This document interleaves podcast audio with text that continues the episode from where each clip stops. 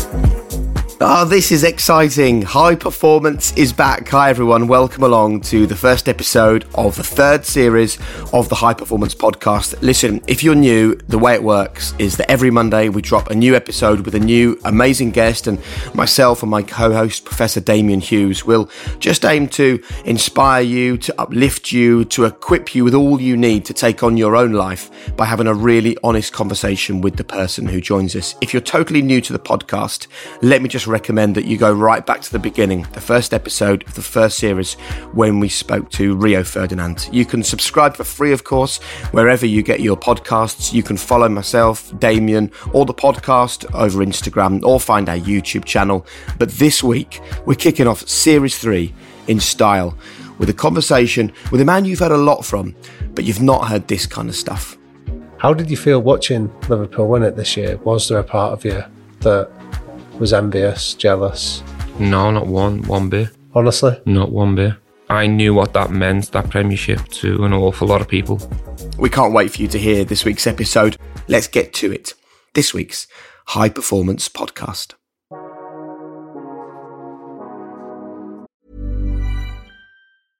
Selling a little or a lot? Shopify helps you do your thing however you cha-ching. Shopify is the global commerce platform that helps you sell at every stage of your business. From the launch your online shop stage to the first real life store stage, all the way to the did we just hit a million orders stage. Shopify is there to help you grow. Shopify helps you turn browsers into buyers with the internet's best converting checkout. 36% better on average compared to other leading commerce platforms because businesses that grow grow with Shopify. Get a $1 per month trial period at shopify.com/work. shopify.com/work. Introducing Wondersuite from bluehost.com. Website creation is hard, but now with Bluehost, you can answer a few simple questions about your business and get a unique WordPress website or store right away. From there, you can customize your design, colors, and content. And Bluehost automatically helps you get found in search engines like Google and Bing. From step-by-step guidance to suggested plugins, Bluehost makes WordPress wonderful for everyone. Go to bluehost.com/wondersuite. Hi there, I'm Jake Humphrey, and you're listening to High Performance, the podcast that delves into the minds of some of the most successful athletes, visionaries, entrepreneurs, and artists on the planet, and aims to unlock the very secrets to their high performance life. And you can't do a job like this on your own. Professor Damian Hughes is alongside me. And look, Damian, some people love football because of the game. It's about the winning and it's about the losing. Others love it for the competitiveness, the heart, the passion, the will.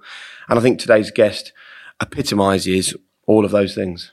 Yeah, I'm very much looking forward to uh, interviewing our guest today, not only to find out about being an elite performer themselves, but how they've made that transition to help others uh, perform at their best as well. Okay, well, today we are joined by a leader. He currently leads Glasgow Rangers Football Club, looking to win their first league title in almost a decade.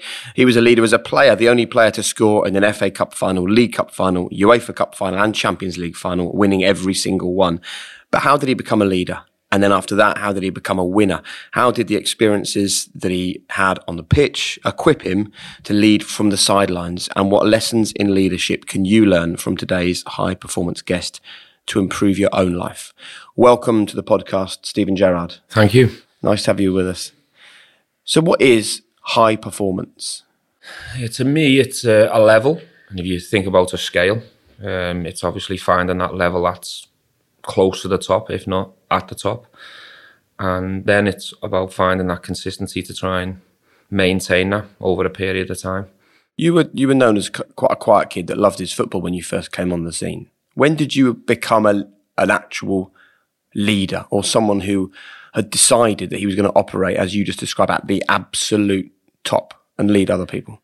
I, I think to, to outsiders, I was probably known as someone who was quiet, but in my own little circles and bubbles, I was maybe a, a cheeky type of a person. Um, I think if you speak to people that are close to me, I don't think they'd describe me as a quiet kid. They'd probably describe me as someone who was obsessed with a ball, obsessed with competing, uh, whether it be in, in the house with my brother, whether it be with uh, close family in the garden, whether it be on a field, local, on my council estate where I grew up. They would say, and I've heard them say that I'd do anything to come out on top, anything to make sure that I was the winner, and it was a everyday thing. It was never a, a phase. It was always the ball before school, the ball before visiting nans, the ball before food. It was always the ball. And what was it that gave you that drive to want to be competitive and want to be the best and have to come out on top, Steven? I think it's probably a combination of things. I think the area where uh, I grew up certainly uh, helped me, helped me to prepare. There's lots and lots of kids on the council estate who want to play football every single day. Right. Uh, tough kids who are, who are game for the competitive side of the game. I've got an older brother who's two and a half years older who was very competitive as well and um, pushed me around a bit, let's say. My dad, very sporty football family. So I think that upbringing uh, helped me get to the top for sure, 100%. And can I ask you around the role of Steve Heighway? He always fascinates me in your story that he sort of had come from that Shankly school and understood the Liverpool way in many ways. Um, how significant was he then in of taking on from the role of your father? Yeah, I, I think at a, at a young age, I remember being in the car. Um, we didn't always have a car. We had times when we'd have a car and then maybe we couldn't afford a car. So it was like maybe public transport to and from. It was called the Centre of Excellence back then, which would be known nowadays as an academy. Uh, and I remember my dad saying to me, the staff had pulled him in and said, we want to keep this kid here for, for a long time. So they obviously seen something at a younger age. I remember talking to you about early on in training, either one of your coaches or your manager at the time saying, Steven, you don't have to break everyone in half with every tackle. I remember you explained to me once that you were obsessed about getting into the Liverpool first team. And the final thing that sticks in my memory from conversations we've had is when we you talk about you were going to take someone's place in the first team and you were not going to let them get that place back. Yeah, I, I certainly had an obsession to get to Liverpool's first team. I think that got stronger and stronger as I was getting older and going through the years. I think in terms of the yellow cards, it was always going to be the case the way I played because I like to play on the edge. I always found my best performances were when I went on autopilot and I committed everything and I let it go. And that's probably a small range of where you need to get to to be at your absolute best. So all these experiences eventually lead you to having an amazing career as a as a Liverpool player. You then had a period in America, some time on the television. You've talked about just sort of catching your breath a bit, which I think totally acceptable after the life that you lived in this in this city. And then you step straight back in to remarkably somewhere almost as kind of intense as Liverpool as a footballing city, which is in Glasgow. Was there not a part of you that thought actually Glasgow's um a bit like a goldfish bowl, a bit like Liverpool is, or is that what you need in your football? Do you need that absolute intensity? I think it's a massive buzz to me. I found it hard to give up being a player at Liverpool. Uh, I was on the back of a real brutal, cruel low in my life uh, in 2014, the, the Chelsea episode, which still lives with me till today. So I think in terms of the decisions I made from there going to America to come out of the city just to breathe, relax and freshen up and decide what, what I thought was the next chapter for me. You know, was it TV? Was it coaching? What age did I want to coach at? But it struck me pretty quickly that I missed the competitive side and the daily routine of competing and that buzz of the highs that I've had during the player. I want to experience them highs again because for me, the, the highs well outweigh the lows, even though I've had one or two crushing lows. Yeah. Why can't you let those go? I don't know. I don't know. I think I've um, worked really hard to accept them situations, but I still think now part of me is chasing more highs because I think what I've give to the sport from seven or eight years of age, I think I deserve more highs. I still think more about the lows. I don't know why. Really? So that moment that you reference in, in 2014, hmm. are you not able to put some perspective on it? I do that every day, and I do that, and I park it up, but it, it comes back all the time. And what triggers it then? Just me reflecting. I, I, I am someone who thinks a lot. I always try and tap into experiences. But do you not replace it with, say, the image of Istanbul All and the the come back then? And, Yeah, all, all the time. And, and, you know, this is not a thing that happens every single day, but it was such a big moment. Uh, I've had lots and lots of moments, some incredible moments, which I never dreamed of. But a career takes you to some lows as well, and it'd be easy if you just lifted the carpet, pushed them under, and you never thought about them ever again. But I don't think that's ever going to be the case. Sure, but I remember hearing Bill Beswick, the sports psychologist, once say it was advice to Roy Keane about football's about managing the lows because there's far more of them than there are going to be highs.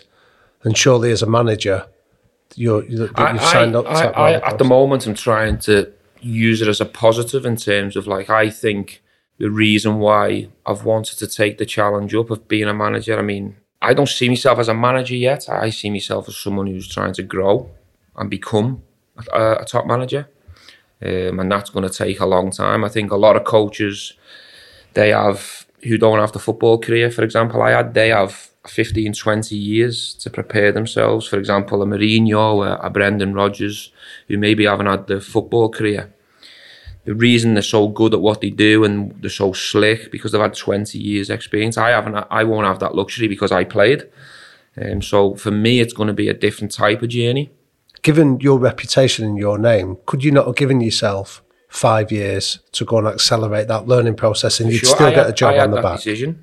For sure, Rangers come too soon because I'm two years into learning to be a coach. Uh, I haven't really got a time frame on it when I'm going to jump in or blah blah blah, or if anyone's going to come. And all of a sudden, one day, the Rangers opportunity comes, and you get a feeling in your stomach, and it takes you back to feelings you get as a player, and you think, I fancy a bit of this. This is a bit of me.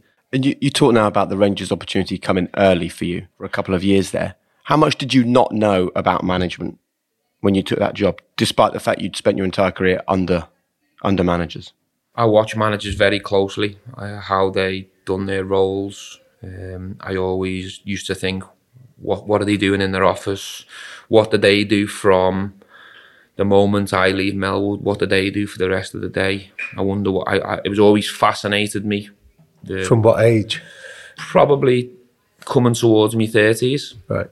Um, I had no interest in coaching throughout my twenties or becoming a manager. Really, I was just really in the zone of being a player. Really, um, but it always fascinated me towards the, the later years, if you like, or coming into the thirties. You know, what's it like? What's their buzz? What do they do on a daily basis? What else does their job entail? And I thought I knew a lot of it because I watched them quite closely. But when you step into becoming a manager yourself, there's a lot more to it than you actually think. Can you remember that biggest sort of learning curve early on at Rangers when you thought, "Wow, okay, Yeah, I, I don't think it was a it was a learning curve, but I remember addressing the team, the squad for the, for the first, first time"? Yeah, and um, I had a few days and weeks to prepare for what I was going to say. But for me, the key thing was to to let them know that I'm not standing here addressing you as Steven Gerrard, the player.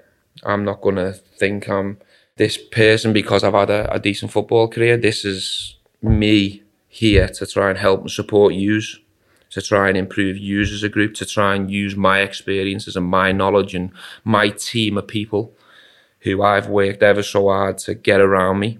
And we as a group are going to try and help yous. We're there for yous.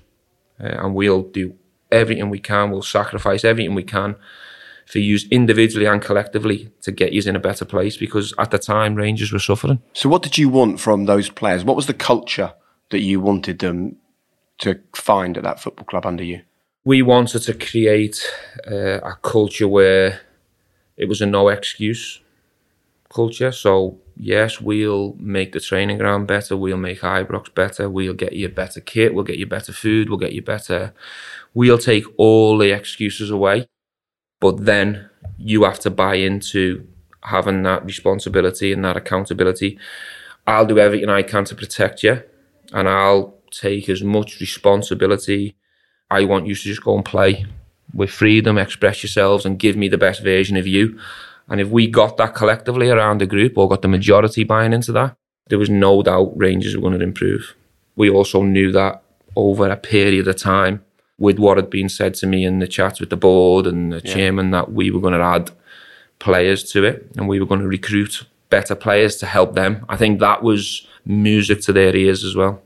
That we have got the support of the board to get people in who are going to help us get better. And talking to them as a group is one thing, but getting to what you can call the heart of the player rather than the head of the player is something totally different. To work with individuals to really understand them. Yeah, I think you've got that takes time. I don't think that happens on day one. I think I had to get used to the players, get to know them individually. I knew them from the outside, and you can't know a person by watching them on the TV or playing against them previously. I think it takes time to build a relationship, to build a trust. And what are your processes for building that? Time, one on one chats, getting to know people, letting them know what type of person I am away from Steven Gerrard, the footballer. You know, family man, Yeah. family first. Right, so getting to know them, but also letting them really get to Get know to know you. me. Right. and showing that I'm there for them. You know, I'm not in this role just for me. Of course, I want to do well. I want to be a good manager. I want to be a successful Rangers manager. But now it's about not just me and you, it's about us. What are we going to give us to make this better and take it forward? But that takes time. Can I ask you then, Steven, that I remember speaking to um, Ferran Soriano, the City chief exec that had been responsible for when Guardiola took over at Barcelona. And one of the criteria that he said he, he used when he looked at him was they looked at it through three lenses. One was credibility. So did he have knowledge? One was around uh, the kind of energy and enthusiasm for the job. But then the third one was the role of integrity that he had to. So if you're asking players to do a certain thing, you couldn't be seen to be a hypocrite. You had to be role modelling the behaviours that you're asking everyone else to buy into. Yeah. So what are those behaviours that you're asking people to buy into? I, I think early on, as you, you talk about a culture, uh, I think you'd have obviously you'd have standards on the training pitch. You'd have standards that you'd expect in a game, but it's also a daily thing. What you're asking the players, you know, how they behave, what standards you expect of them, the standards you believe in, your non-negotiables and stuff, and so what are they? Basically who we representing. We're representing Rangers who are built on winning and standards and history and tradition and a lot of legends, managers, players have gone before us. We have a responsibility to carry on that tradition and them standards. Um, I, I want people to come to work. It has to be enjoyable. It has to be, but there needs to be a, a realization from the players to know when when do we enjoy this and when do we work. And I think once that balance, once the players understand that balance of yes, I want you to skip into work. you've got to have energy. you've got to enjoy it. you've got to bring something. Um, but when the whistle goes and we work, we all have to commit and give everything we've got. And that's that's how we go about it in terms of our culture. And how do you deal with players that don't do that? I deal with every player the same, Jake. I try and show them respect and, and, and honesty. That's the way I've been brought up, even outside of football. Try and be respectful, try and be honest. You know, I think you've got to realise you're not going to get everything right. You're not going to get every signing right. Uh, not every player that you take over is going to be perfect for you or fit into how you play or what you want. That doesn't mean they're a bad player or a bad person. So I think if you have real, honest, and respectful communication with everyone. Sometimes you have to tell them stuff they don't want to know, but I think eventually they'll realise that you've done it. I wonder whether that was informed by your time as a player that you had managers who were totally open with you and were warm with you and brought you in, and then you had managers who were uh, much colder and you weren't really sure where you stood with them, and you found that difficult, perhaps. Yeah, I, I- I've never really tried to copy a manager to a mm. T. I've tried to take different things from from all of them, but I liked it and I preferred it when a manager looked me in the eye and was honest. So if I was good, I wanted the manager to tell me I was good. If I needed to do stuff better and improve, I wanted the manager to look at me in the eye and go, "I think you can do better. I think you can do more." Sometimes that puts a lump in your throat when you hear something that you maybe don't want to hear. Yeah. But in your own time, if if you're a proper athlete, performer, or a proper, pe- I think you need to respect that. Introducing Wondersuite from Bluehost.com. Website creation is hard, but now with Bluehost, you can answer a few simple questions about your business and get a unique WordPress website or store right away. From there, you can customize your design, colors, and content. And Bluehost automatically helps you get found in search engines like Google and Bing. From step-by-step guidance to suggested plugins, Bluehost makes WordPress wonderful for everyone. Go to bluehost.com/wondersuite. Hey, look, as you know in high performance, we love to highlight businesses doing things a better way. That's why we're proud to partner today with Mint Mobile. And when I found Mint Mobile, I had to share it with you. They've ditched retail stores and all the overhead costs and passed those savings on to you. Right now, Mint Mobile has wireless plans starting at $15 a month. That's unlimited talk and text plus data for $15 a month. And for me, those numbers are fantastic. I've been paying way more than that for my whole life. So if you hate your phone bill, Mint Mobile can offer you premium wireless for just 15 bucks a month. All the plans come with unlimited talk and text and high-speed data delivered on the nation's largest 5G network, and you can choose from 3, 6, or 12-month plans. Say goodbye to your monthly phone bills. So to get your wireless plan for just 15 bucks a month and get the plan shipped to your door for free, go to mintmobile.com slash HPP. Cut your wireless bill to 15 bucks a month at mintmobile.com slash HPP. Additional taxes, fees, and restrictions apply. See Mint Mobile for details. Today's episode of High Performance is in partnership with Myndlift, and many of you may have heard already that in 2023 I decided to give Myndlift a go, the neuroscience based, personalized brain trainer to improve your focus and your relaxation. So I popped on the headband, I downloaded the Myndlift app, and connected to my own personal neuro coach. And look, because of my job as a podcaster, I get to experience so many different things that people tell me are going to benefit my life. And in all honesty, once I started using Myndlift, I just found that I felt sharper, my focus was better.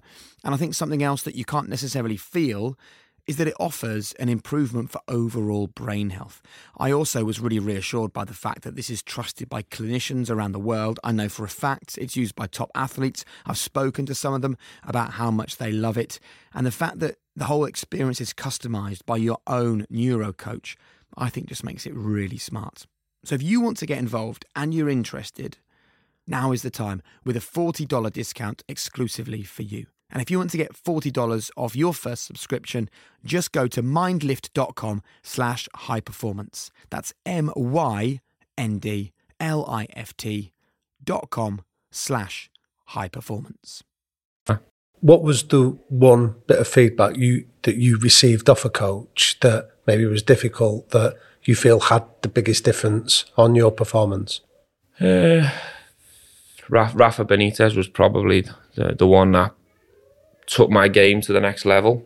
I thought I was a really, really good player when Rafa come in, but I probably wasn't. Um, and he noticed pretty early that I needed to improve positionally. Um, discipline, sort of when to run forward, how many times are you running forward, what are you leaving behind when you run forward. Sometimes you don't have to run forward, sometimes the job's different. And it was that un- game understanding of you know, your role in the team. I was someone who was full on, you know, full of energy, go and do as much as I can. How many times I'm going to make the box, how many crosses I'm going to get in, how many shots. And he got me to become more of a team player, more game aware, understand the tactical side of it, who we playing against. And why did you find that difficult to hear? Because I, I thought I was all right. I thought I was fine. You know, I was 23, I think, at the time. I was scoring goals. I was playing well the, fa- the fans like me, but football's about levels, and he's trying to get me to become one of the best midfielders in Europe. He's wanting me to not just for me to be maybe a good player domestically. He wants to make me a, a top class player, and I think a top class player has different things to the game. It's not just about your talent. Uh, and, and your strengths. It's about an understanding of the game, how the game works, uh, phases within the game, the tactical side of it, you know, like what are the opposition going to do and who you're up against. And that's the reason why it's such a fascinating game. But he is the most fascinating and the most tactically aware manager that I ever played. So, under. how would you deal with a with a player then that was either in that comfort zone of I'm happy just being a good player and you're trying to take me to another level and I'm quite and I don't want to go, or somebody that is deluded that at the level that they think they're at how would you handle that now as a I think as a player, you've got that option. You either take advice on board and you're open, you're open to improve little small areas to try and go. I, I think as a footballer, you can never stop learning and growing. But I, as a coach, how would you handle that footballer that didn't want to I, that? I, I, I talk to them and well, it's a choice. I'd never force a player to, to change his game. I'd never force a player to do anything. I'd chat to him you know, you're open. This is what we see. Um, I'd maybe back up what I'm trying to do with what I'd seen, If a player's performing really well and strong and I think he's fine, I'll leave him be, let him crack on. I think you'd only try and improve a player if you see things or there's evidence where you think he can do things slightly different, which will elevate his game.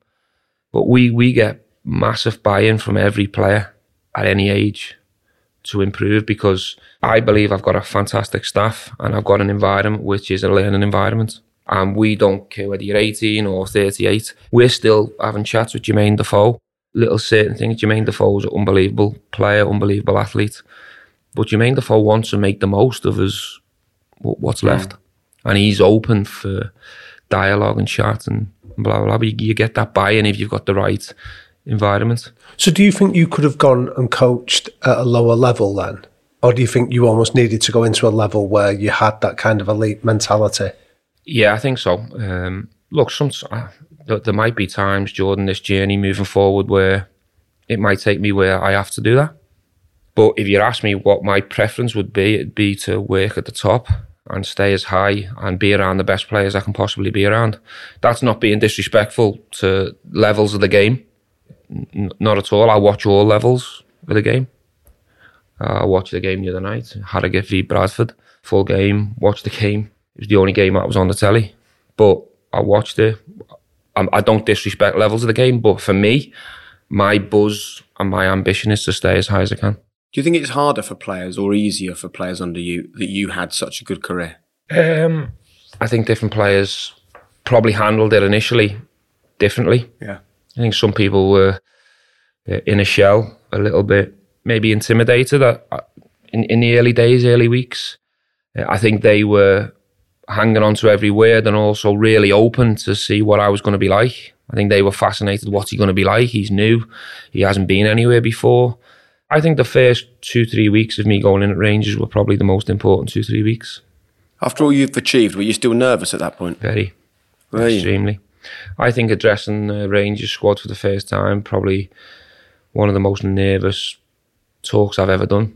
And I've heard it said that managers have often said that, that players will test you at some stage. They want to know where the line is or what the standards are. So, what was the first maybe you test might be able to get you? away with it once, or maybe a certain individual you might be able to bend the truth or try and thing you. But I think as a group of footballers, yeah, certainly when you've got experienced players in the room, they'll work it out pretty fast.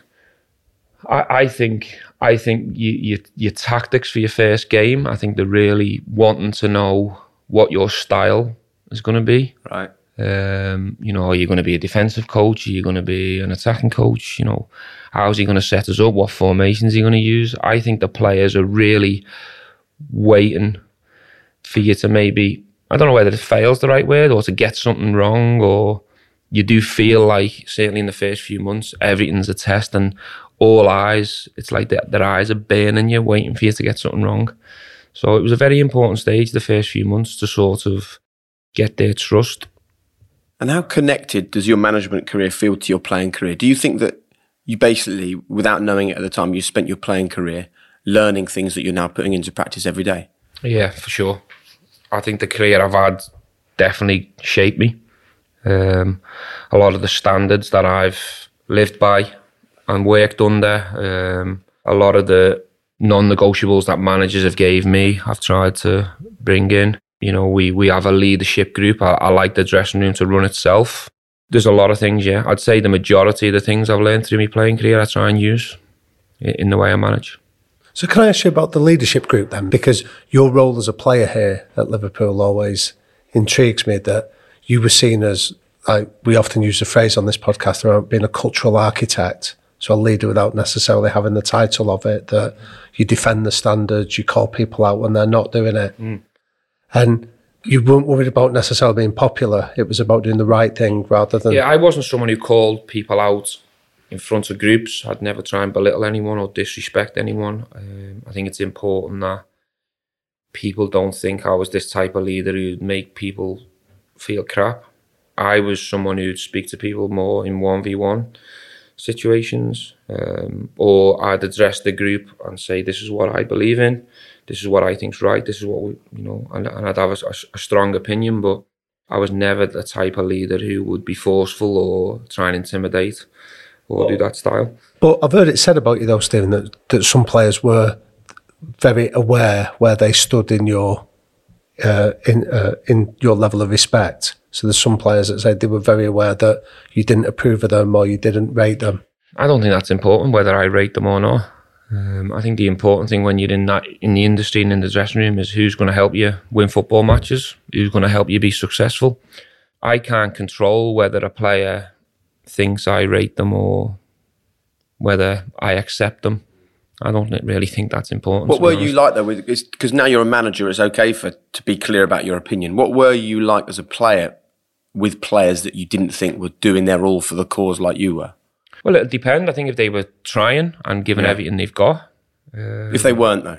If they weren't, I, I, think your job as the captain of Liverpool, if someone's not pulling the weight or is letting the team down or letting the club down, I think it's my job to let them know. But as I say, I had a style and a way of doing that. Mm. You know, a dressing room's an environment where everyone's entitled to say what they want. The Liverpool dressing room was always that way. People always think that me and Jamie Carragher were these kings of the castle, and it was just about us two. It certainly weren't. We had a lot of experienced players in that dressing room, and I think we were all on the same page in terms of what we expected from all the individuals in the room and who we were representing. If there was someone in there who weren't pulling the weight or letting everyone else down, it wasn't just me. Uh, I think the the coaching staff with the likes of Sammy Lee and Phil Thompson and the managers we played under, they'd be identified pretty quickly and they wouldn't be around for very long. And that's just the way it is. That process of learning not to be selfish and then start to look at the wider group and the impact of it is a journey that you obviously went on. That, like when Jake was asking you around as a kid, you were focused on, I'm getting my place in that team and I'm not going to surrender it. Mm. And that was very much around your own drives and your mm. own ambitions.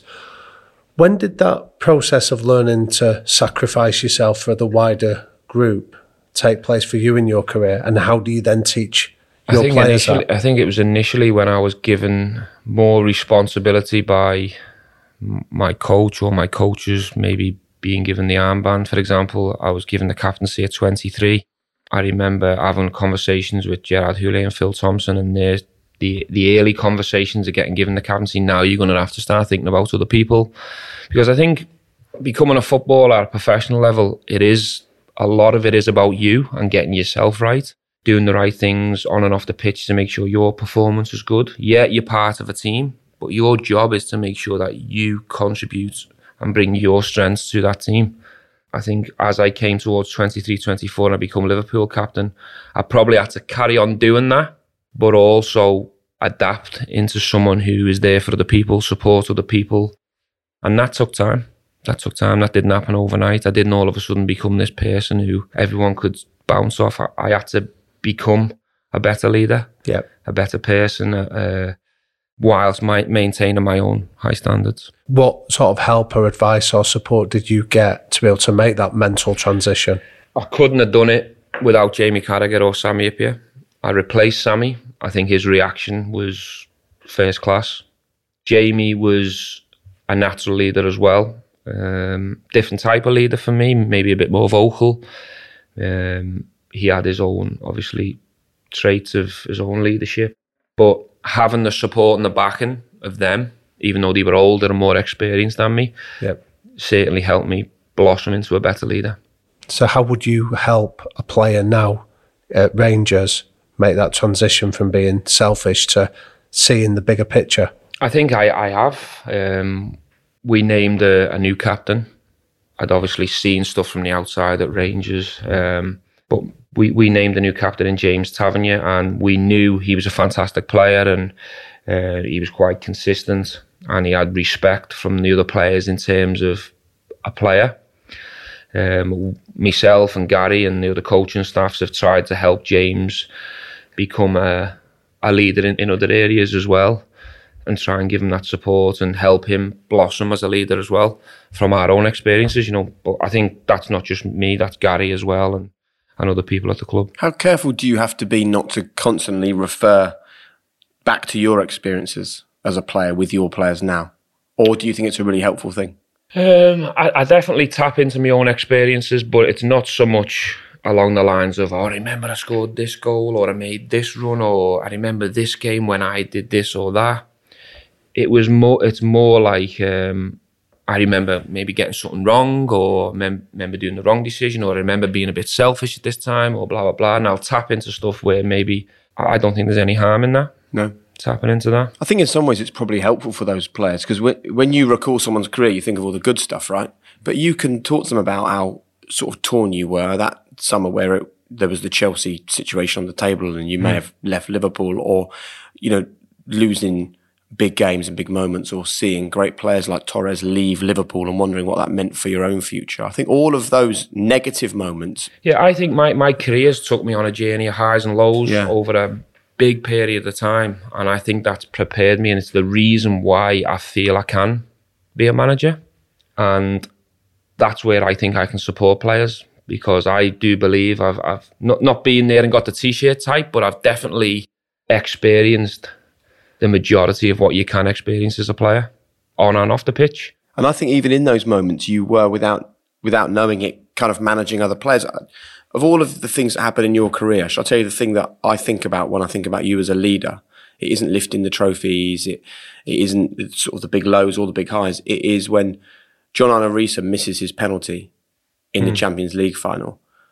And as he walks back to the group, you're the first one to break away from the line of players and put your arm around him straight away and comfort him. And you are on the verge of missing out on your greatest moment as a player because of what he's just done. Thankfully, Yeah, because I happen. think, I think as well as I think you've got to be a good person as well. I think hmm. you know football's emotions and different things happen. It's not just all the good things that you see on the TV. Uh, people have feelings, and you get to know people. You build relationships, and you know how much they want it as much as you.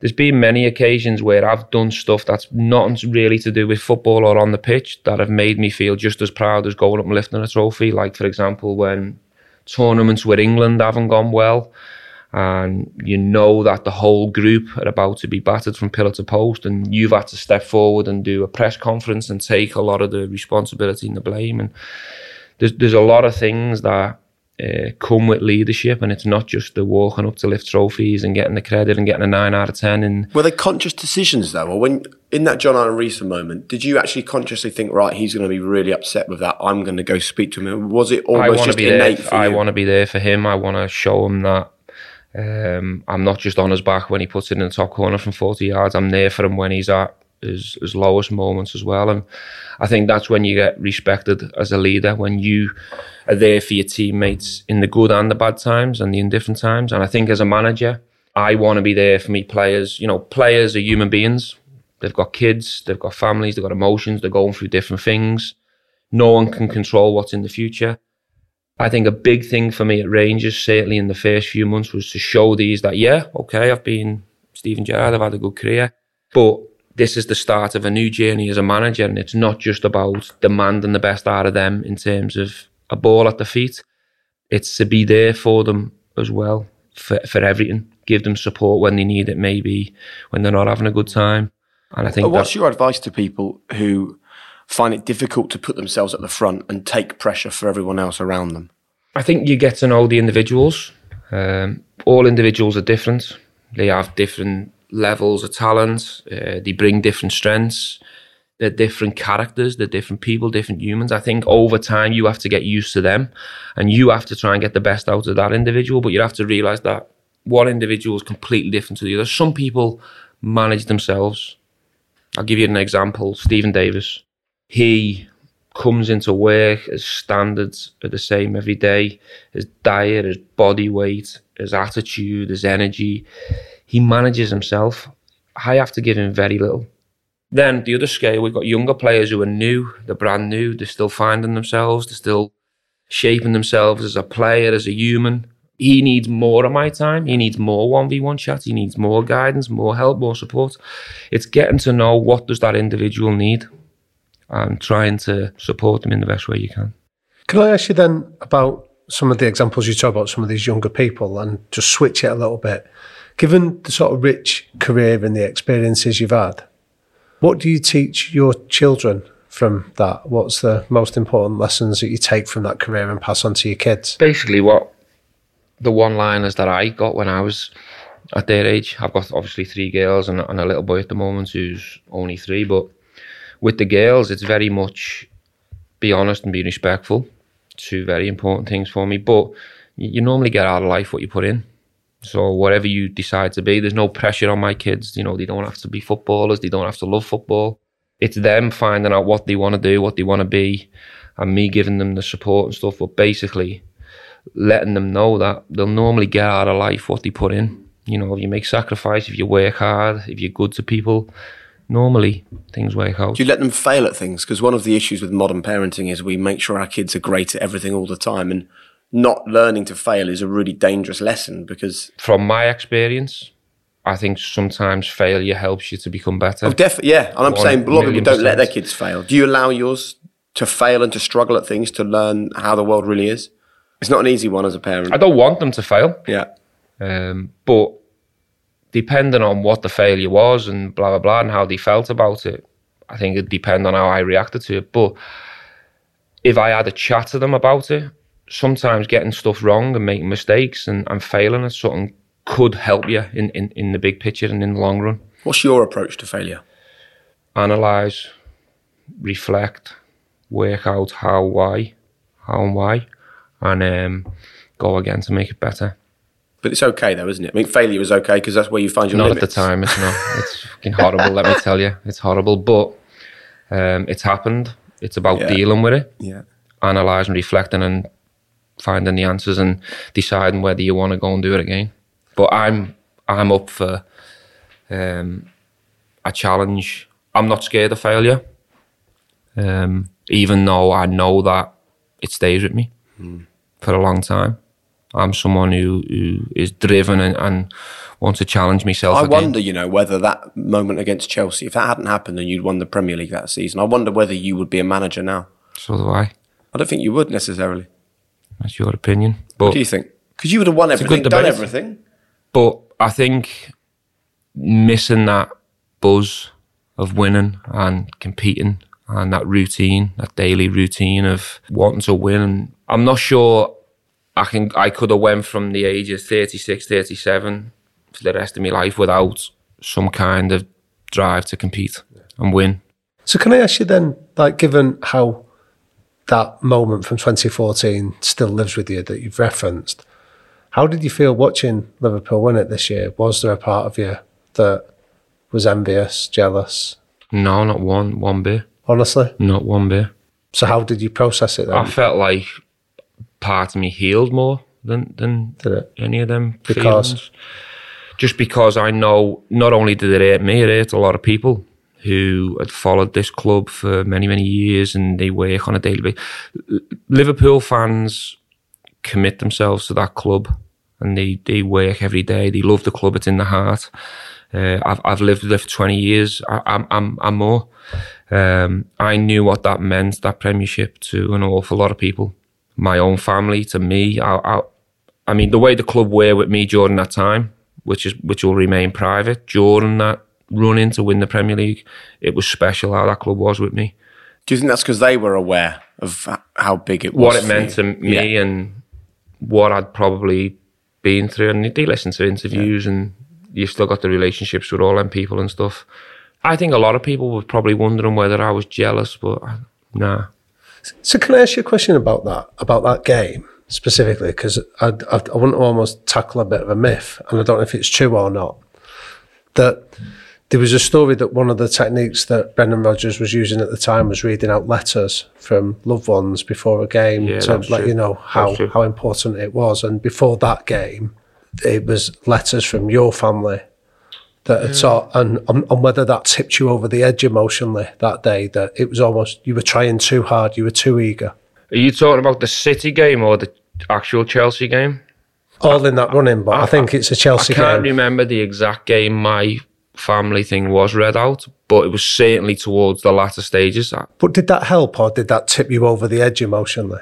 I used to like it. I like that technique because I think he really pulled on your heartstrings before games, and he'd done it probably for the majority of them games that season. He picked a different player, and Clever, I think. it was very clever. And um, I liked the way he done it in in secret to people that Yeah. I think it was brilliant. And there's different ways and techniques how to get the best out of people. I'm not sure whether mine was on that day. I couldn't really answer that question to you, to be honest. But talking about did I get too emotional in that running? 100%. Because I look at the reaction after the City game and blah blah blah, and for sure, yeah, because it meant Because so I'll tell much. you where that came to me was, and, and, and I'll tell you another one that I was debating whether to raise this with you, but an occasion that really surprised me once, observing you in your career around when you speak about being on the edge, was you know that last game against Manchester United? Hmm. I'll confess, I was in the away end that hmm. day, and what had struck me was watching you warming up as a substitute hmm. that afternoon. And I was really surprised when I saw you take the bait from the United fans and, and respond to the goading that you were getting. Hmm. And I was surprised that the lack of emotional control that it hmm. seemed to have on you, that it seemed that you seemed to buy. Was there also a, a bit of fear around at that time for you with the fact that your Liverpool career was coming to an end and you having to face up to that? Or was fear never an emotion around that? I'm not sure fear is the right word. There was definitely a, um, an awareness that I wasn't the player I was probably hmm. Three, four years earlier. Obviously, I'd changed position and I was adapting uh, as, as a midfielder, if you like, and becoming a little bit more reserved and a deep lying midfielder, whatever. People have different terms for it, quarterback, playmaker, whatever. Um, I knew I wasn't the maraude and full of energy, Yeah. jump round and go and press and get in people's face. I knew I weren't that type of player. And I knew I was aware of my age and stuff, but I still believed I could have contributed in, in, in a strong way to that team and that club. And I think if them situations, Madrid away, Man United at home, I think if if things were different or went different for me, I believe I would have stayed for another year. Really? Mm. Why do you think that? I just do. I, I think them experiences and them disappointments maybe push you towards thinking, you know, maybe it is time to move on and, and, and do something different. Whereas if you start in them games and you still feel like you're an important player and you're a starter and stuff, maybe you think, well, maybe it's not time, maybe you stay. But, you know, that's it's all in the past. I, you know, It's so interesting, though, isn't it? Because all of this, again, whether it's the emotional control thing in the Man mm. United game or that incredible moment after the City game when you actually cried on the pitch, and, Yeah. and you, you know that was a big moment as well, or whether it's that dawning realization that you know your career with Liverpool is slowly coming to an end. All of this, again, filters towards experiences that you will be dealing with on a season by season basis as a manager. yeah. I'm, I've heard you say that you you feel like you were born for playing. Do you ever feel like you will get to that place and have a similar relationship to management that you had to being a football player? I hope so. Are you on that journey now? Is yeah, it feeling more I'm- and more like you? Yeah, I- as as a player, I felt like I got to a place where I felt like I could be really, really good and strong, and I can compete against anyone. There, there was a stage and a period of my career where I, I did feel like it, no one bothered me in terms of the challenge or who I was up against. You felt ne- invincible. not, not invincible. I didn't fear anyone. Yeah. I didn't fear anyone. Yeah, I felt like I was s- strong. Every part of my game was strong. I was in a good place, and I could really go toe to toe with with anyone. I did feel like that. Whether I did or not is a different debate. I hope one day I can get to a stage as a manager where I feel complete, where I feel I can compete against the, the, the best managers in the world. But it's different because you need a lot of things to fall into place. You need to be around the best players. You need to be at a certain club. Uh, it is a completely different role. Um, but in terms of that feeling where you can compete against anyone, I'd love to get to that position as a manager. I'm obviously on a journey to try and get somewhere close to that. And when do you feel you left behind the tag of being a former footballer and started to become I don't think you ever lose that tag because that's what I am. That's what I'm proud to be, and an, an ex-player. I'm proud of the career I had. People always want to talk to me about my career, so I don't think you ever leave that tag. But I think for me, the way I go about my business now, I, I very rarely think about Steven Gerrard, the player, unless I'm trying to tap into an experience. I try and live my life now as trying to be the best manager I can be. And you gave So in terms of me personally, I've left it. But Others haven't. for other people, Yeah. I don't think you ever lose that tag of being the ex-player because people always bring it up. You, you chat to remember seeing you there, you remember that game, and you can't get away from it. You gave so much to being a player. I mean, it dominated your life for 20 years. Will you allow yourself to be that obsessive about management? Will you allow it to dominate your life in the same way? No, but I think there will be times when it does. Uh, and, and in the what two and a half years I've been a, a full time manager, and you know, as a coach, preparing to be that uh, at the academy and stuff, it's different. You know, you, you you're working with kids, the development and the, the points are not important. You're trying to grow and get pitch experience, but when you go into the real game, and you're representing Rangers and you know what it means to certain people, there are times when it dominates your life and you can't control that. That that's what it is. Um, but there will be a stage in my life where I have to give it up for the sake of my family and for myself to cut it and live life with a bit of peace. I think. But I wonder if you can do that. I hope so. I hope so. I think there's got to be a stage of your life where you have calm and, and peace and um, but at the moment I don't feel ready for that. I do still feel full of energy. I do think I can help players. Um, I do see opportunities to have more highs and buzzes and adrenaline rushes. You know, I do see things that I want to go and achieve. So I'm not ready for that now. But for Alex and the kids, at some stage I'm going to have to give myself to them 100%. Have they When that'll be, who knows? have they ever asked for that? Alex would, would take it tomorrow. I bet. She'd take Well, you it have to remember how much the family come with you on that mm. emotional journey. You know, we've spoken a lot about 2014. She would have been the one picking you up after that, I imagine. Hundred percent, yeah. She's the one who brings me down when I'm coming and think I'm fantastic. If I've scored a goal or we've won a game, she pipes me down. And when you're on the floor and you're staring at the wall, she's the one who helps pick you up. She's she going through the journey as well. So at some point, and the kids, the kids see it. You know, you do your best to keep it away from you, try and not bring it home. But any manager or any player that says, "Yeah, I don't take it home, I leave it in the car," they're telling you lies. Brilliant. Um, we're going to finish with our quickfire questions, as we always do. Um, the first one is the three non negotiable behaviours that you and the people around you have to buy into.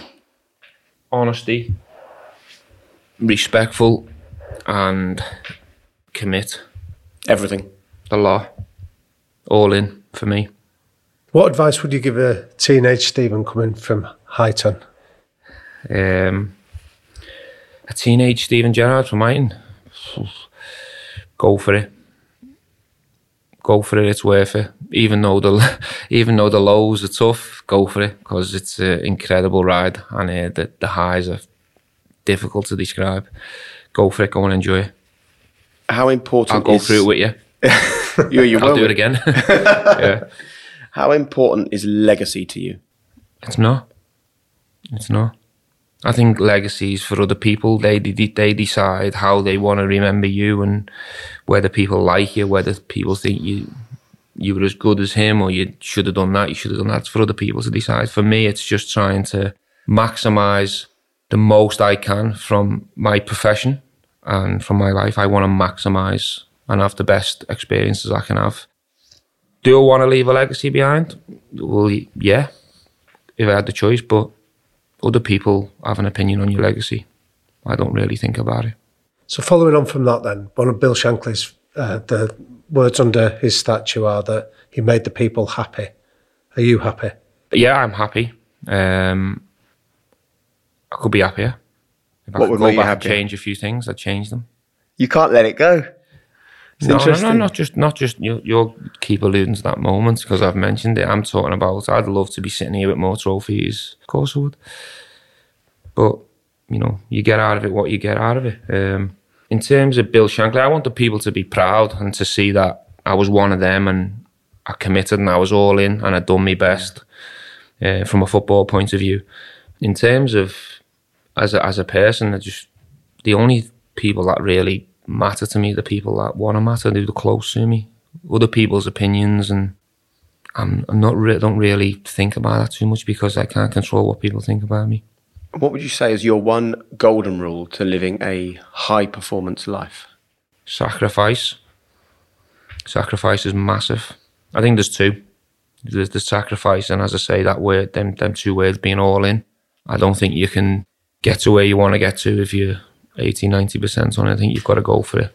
Listen, thanks so much for sitting and chatting to us for the for the past hour and a bit. I think um, Is that an hour, was it? yeah, it was an hour. That was fun. You you know what? I, I just love the fact that you've had an amazing career, yet those few little moments, and they are little when you compare them to the amazing things that you did achieve, are still igniting that fire every single day. And I think that um, I think when we see you go on to have a successful management career, and when you sit here and have a conversation like this, I have absolutely no doubt that you will go on and be a successful manager.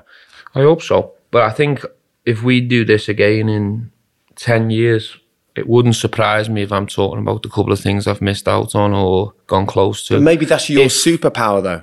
Maybe that's Yeah, what you've maybe got that is- that, that but- is different to always- everyone else. When I analyse my career properly and stuff and, and the highs and lows, I always felt like a high came on the back of something that was a low. I don't know whether it gave me extra determination or something. I think sometimes you could never say this to people, but sometimes a low or a bad time or a disappointment can be the catalyst and the trigger to something really, really amazing and special. Um, and if anyone came to me to chat about that, or was in a bad place, or missed out on something, or blah blah blah, I, I'd like to be in a position to say, well, look, that that happened to me, and you got a choice now. You know, what's next? I think at the end of the day, you're going to reflect on those moments and be grateful for them rather than so. sad about them. I hope so. Damian, Jake. that was an amazing insight, I think, into how Steven is reflecting on a remarkable career as a Liverpool player, but using that on a daily basis to try and take Glasgow Rangers where he wants them to be. That was a real privilege to have that conversation. Yeah, it felt an absolute treat. I was reminded of um, there's a lovely speech by uh, Theodore Roosevelt uh, that talks about the man in the arena, and that was the they were the words that kept coming to mind as I listened to Steven. You know, the man that dares to that dares greatly, but then occasionally fails And and, comes never up have short. a place with those cold and timid souls that know neither victory nor defeat. Yeah, absolutely. That's the exact word. And that's what I was thinking about, Steven, that although he spoke about those crushing disappointments and was, and that seemed to drive him in many ways. The fact is, this is a guy living a high performance life. And sometimes that's gone wrong, but it's about putting yourself out there again. And I found it really quite inspiring. And do you look at the mindset he has about those moments in his life that went badly, that he still holds so tightly onto and uses them to inspire him? Do you think that's healthy for him? Because I think it's probably healthy for his career. I think he will be a better manager for ha- carrying that inspiration with him.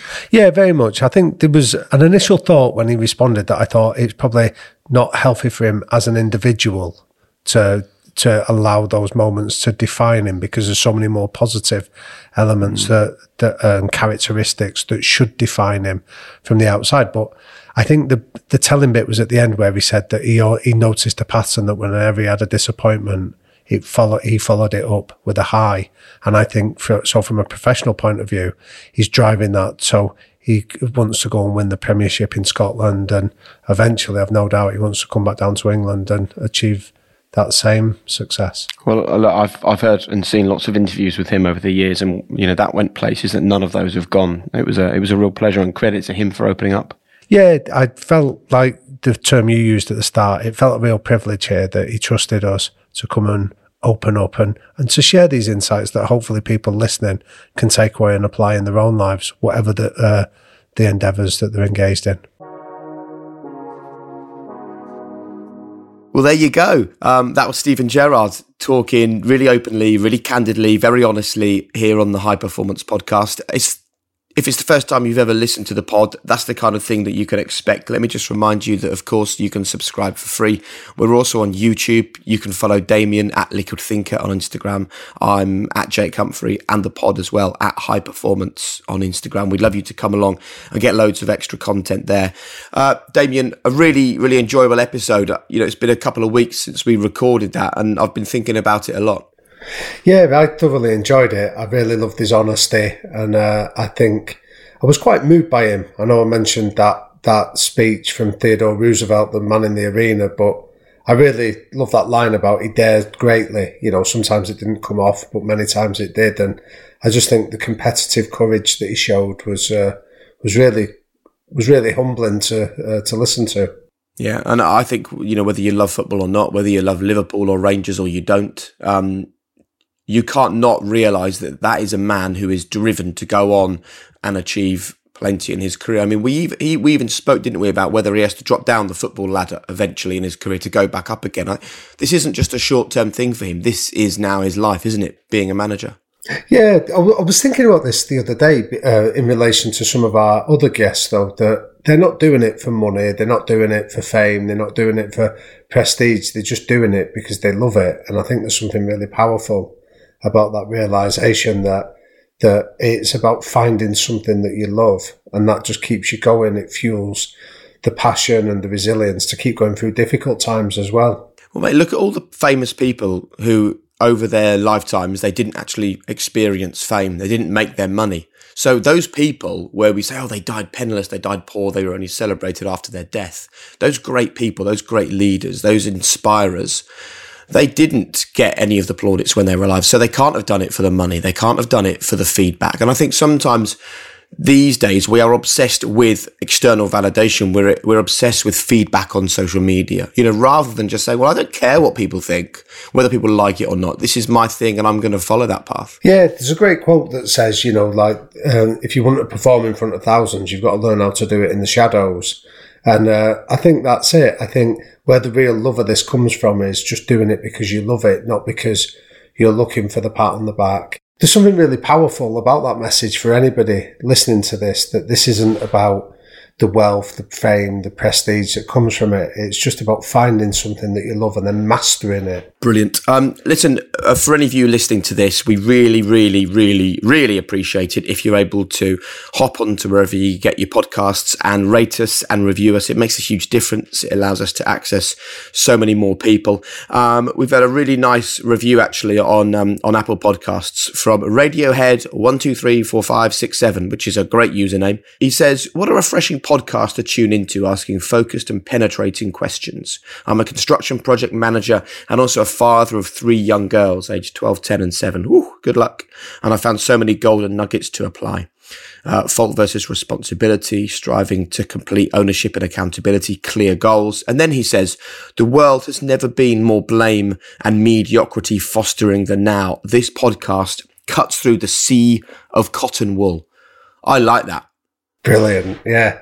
I think it really resonates. I think what's really interesting um, from that from that kind feedback is that this has been a theme that's gone right from series one. Jake, um, I, I, often tell people the most um, downloaded particular clip was from series one's interview with Robin van Persie, where he recounted the conversation he'd had with Shaqueel, his fourteen-year-old son, and the reason I think it's been downloaded over five million times is the fact that it's a conversation that all of us are having, both with ourselves, with other people, and with our children. About when he said about you can either choose to be a loser by blaming other people, or you can choose to be a winner by being accountable and looking at yourself in the mirror. And I think that comment there is testimony that that message is uh, is is consistent across both the series we've done so far. And I think um, you know, sometimes it's not an easy conversation, is it, for people to hear because we're kind of challenging them a little bit. It's, it's a hell of a lot easier in this world to blame external factors, to look for someone else to kind of say, well, this happened or that happened, and not to take it on your shoulders. And I think if someone was to say to me, now you're at series three, what's the single most important message to have come out of the, the whole series, the, the two series of high performance that we've done? It is that the people that we speak to, take responsibility regardless of whose fault it is. It's an absolute irrelevance to them. And I often talk about 100% responsibility, which I, for me kind of sums it up because it's responsibility for literally everything. Just things you can control and things that you have absolutely no control about. Yeah, exactly. I think like that game, Guess Who? I think if you were to share the, uh, some of the experiences that some of our guests have had and just give the examples of from Ant Middleton, you know, being sent to prison and speaking about the death of his father at a very young age, to Michelle Mone talking about her father being paralysed, uh, to, you know, Rio Ferdinand talking about uh, that drugs test that he was banned for. I think there's not one of our guests that haven't had a moment of trauma or a setback or a difficulty that would have been easy to deflect and point the finger at somebody else. And yet you're right. That message of they all held their hands up, accepted it, and then looked to move on from it was a is a really powerful message about responsibility. Definitely. Well, look, Damian, thank you very much. Um, that's episode one of the new series down. Uh, just a quick reminder: if you're uh, if you're new to this, go back listen to the previous couple of. Uh, couple of series. There's loads of fascinating takeaways on there. Um, not least Jonny Wilkinson, um, who certainly got a lot of people talking at the end of series two. Damian, thanks so much, mate. No, thanks, Jake. Good to see you again. Uh, a quick reminder: you can follow Damian on Instagram. He's at Liquid Thinker. I'm at Jake Humphrey. At High Performance is the pod. We've also had um, millions of people getting involved in our YouTube channel, which you can find. Just go to YouTube and look for High Performance. I want to say a big thanks to Tom Griffin at Rethink Audio for his hard work on this episode. Just remember, every single Monday, if you subscribe right now, the High Performance podcast will drop into your inbox, full of inspiration, full of guidance, full of wisdom every single Monday. But for now, for the next seven days, please take responsibility, take control, have a great week, and we'll see you next Monday. You can also find the podcast on YouTube as well. Just head to YouTube and search for High Performance Podcast. We've had millions of people engaging with the pod uh, right there, watching our videos, the stuff that you won't hear anywhere else and you won't see anywhere else. So feel free to get involved on our YouTube channel. Bye bye.